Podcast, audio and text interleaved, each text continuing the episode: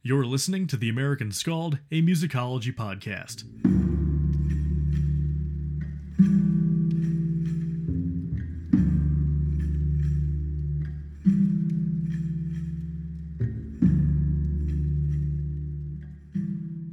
Hello, everyone, and welcome back to the American Skald's Nordic Musicology podcast. Before we get started today, I wanted to put out a question to you all. What else would you like to see on this channel, be it in podcast form or in YouTube videos? I ask because while this podcast right now and for some time has focused on classical music history, it is not all I want to be doing, as I don't think that really, you know, does justice to the broader scheme that is Nordic music culture. My goal is to make the podcast, YouTube channel, the subreddit, and my website just a place in general for people to come to learn about and talk about the wonderful world of Nordic music. In thinking about where else I could take this American Skald project, I really would love to hear from some of you, regardless of if you're new or if you've been around here for a while. You can email it to me at theamericanskald at gmail.com, leave it in a comment on the Instagram post or this YouTube video, or direct message me on Instagram, or even leave it in the lounge post on the subreddit.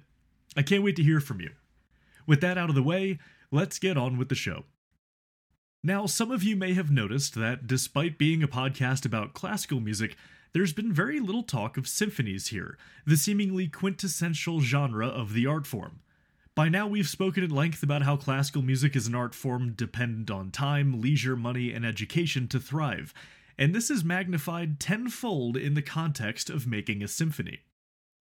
A symphony is not an easy thing to write, an easy thing to play, an easy thing to conduct, or even an easy thing to coordinate. It isn't chamber music where you get two to five friends together and enjoy an evening of making music for an audience of friends or family, or maybe even no audience at all. Though there are chamber orchestras which average at around 25 members, your average symphony orchestra runs anywhere from 50 to 100, with Mahler topping it out at 1000. What a show off. And symphonies are hard stuff to play, so you have to find 50 to 100 relatively good musicians who all have their own instruments. Then, on top of this, you have to find a conductor which, trust me, does way more than just swing their arms around and is central to the whole act of putting a symphony together. Then you need a space to accommodate all of those instruments, with a large enough auditorium to sit the expected audience to at least break even in the ticket sales. Then you have to have musicians that are practicing the parts on their own time outside of rehearsals.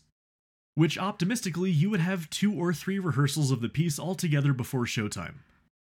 So imagine Norway putting all of this together when its two biggest cities are hardly even cities at this point compared to the rest of Europe, and you might see why the first Norwegian symphony didn't come around until 1861, with my favorite name in Norwegian music history, Otto Winter-Hjelm, straight out of a Norse myth.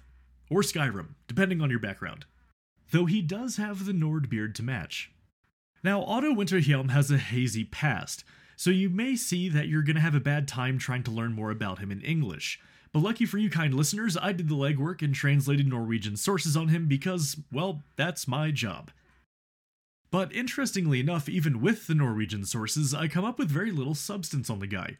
But luckily, I was able to piece together enough of his life story for us to learn at least a little bit about Norway's first enigmatic symphonist, who happened to have a career plagued by missteps and misfortune.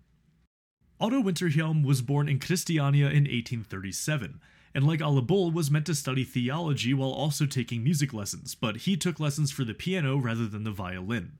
As luck would have it, Winter-Hjelm's teacher was our friend Halfdan Kjerulf, who only after a few hours of lessons urged Otto to give up theology and devote himself to music, which led him to Leipzig Conservatory in 1857, the same conservatory where Grieg would attend. While at the Leipzig Conservatory, he would earn himself a scholarship, which would allow him to receive training in Berlin as well. And it was in Berlin where he wrote his first symphony and string quartets.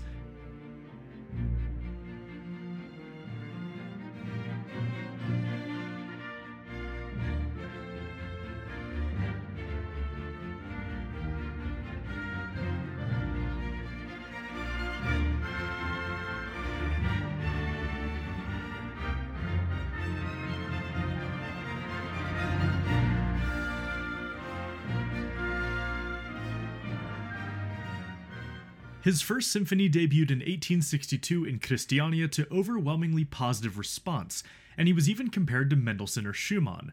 With this critical acclaim, he quickly set to work on his second symphony with the goal of embodying a true Norwegian identity through music. This goal can be found simply in the symphony's subtitle, Viking Life.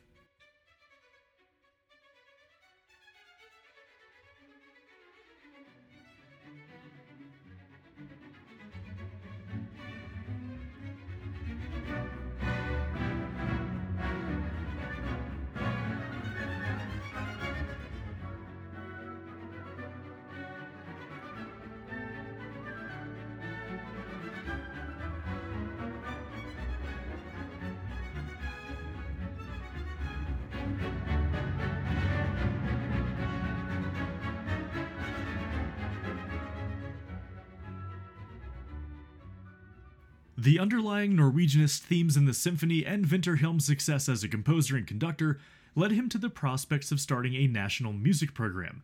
But the ultimate motivation for his establishment of Norway's first national music program was actually when his friend Edvard Grieg settled in Christiania after his long-time stay in Leipzig and Copenhagen. Now, keep in mind that this basic idea of a national music program was being subconsciously exercised by composers before him, and would continue all the way through the 20th century to even today. But Vinterhjelm wanted more than a vision. He wanted an actual program to nurture and cultivate musical Norwegianism under the guiding philosophy that Norwegian music needed to draw influence from its native folk roots. But the rub, so to speak, that Vinterhjelm was seeing is that in order for Norwegian art music to also have international significance, not just insular to Norway, it must learn how to adapt the folk influence into larger, more cosmopolitan art forms such as the symphony.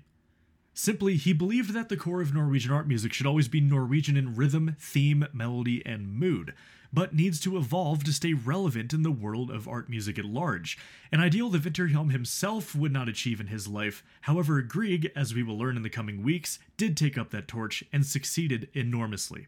Evident, of course, in the lasting impact and influence of Grieg's work on even modern day media. So, after Vinterhjelm wrote an incredibly long article in the newspaper welcoming Grieg into the city, as Vinterhjelm was also a very active journalist and music critic, he and Grieg joined forces to expand the music school into an academy. Unfortunately, however, Grieg both didn't like Christiania and was being called all over Europe to give concerts. So, after just a short while, he left Vinterhjelm to run it all by himself, because it also wasn't really gaining that much traction. Eventually, he had to give up the program altogether because of how little support it had, which really is a shame because if he had kept it going just a few more years, I really do believe it would have gained much more support towards the end of the century, especially in the wake of Grieg's international acclaim. So, after the crushing blow to his vision of educating the next generation of Norwegian musicians, Vinterhjelm continued his career as a music critic and a chamber music composer, mostly for hymns and songs which were enjoying huge popularity at the time. Remember Norway's affinity for chamber music over concert music. He would actually be one of Lindeman's first opponents, as we discussed in Lindeman's episode, because Vinterhjelm, just like Grieg, took issue with how Lindeman treated his folk arrangements in ways that in some ways killed the essential Norwegian character of the tunes, in a way that we would call appropriation today. Now, because of his preoccupation as a critic and journalist over composition, Otto Vinterhjelm's name unfortunately faded into obscurity over the last 150 years outside of Norway and even Scandinavia, and I hope that one day we can manage to cobble together some more recordings of his music, especially considering he was one of the first pioneers of serious music education in Norway, not just lessons, a music academy. I do feel bad for the guy to some extent, for as I mentioned, if he just maybe waited 5 or 10 years more on that music program, he would probably be remembered as a significant icon of Norwegian music history the same way that Grieg was. But the Norwegian public just simply wasn't ready for that sort of national music energy. Evidence of this claim, of course, can be backed up with the story of Johan Svendsen, who we will learn about next week. And so, friends, that brings us to the end of this week's episode of the American Skalds Nordic Musicology podcast. Please remember to give me some feedback on what sort of content you'd love to see on the channel, and be sure to leave a review, comment, and subscribe, as it helps my analytics immensely. You can also donate monetarily to the show at ko-fi.com slash the American Skald, which you can find a link to in the show notes and the video description. So please join us over at r slash Nordic Sound or follow me on Instagram as well. Let's try and create a vibrant Nordic music community together, and I look forward to seeing you on next week's episode of the American Skalds Nordic Musicology Podcast. Bye.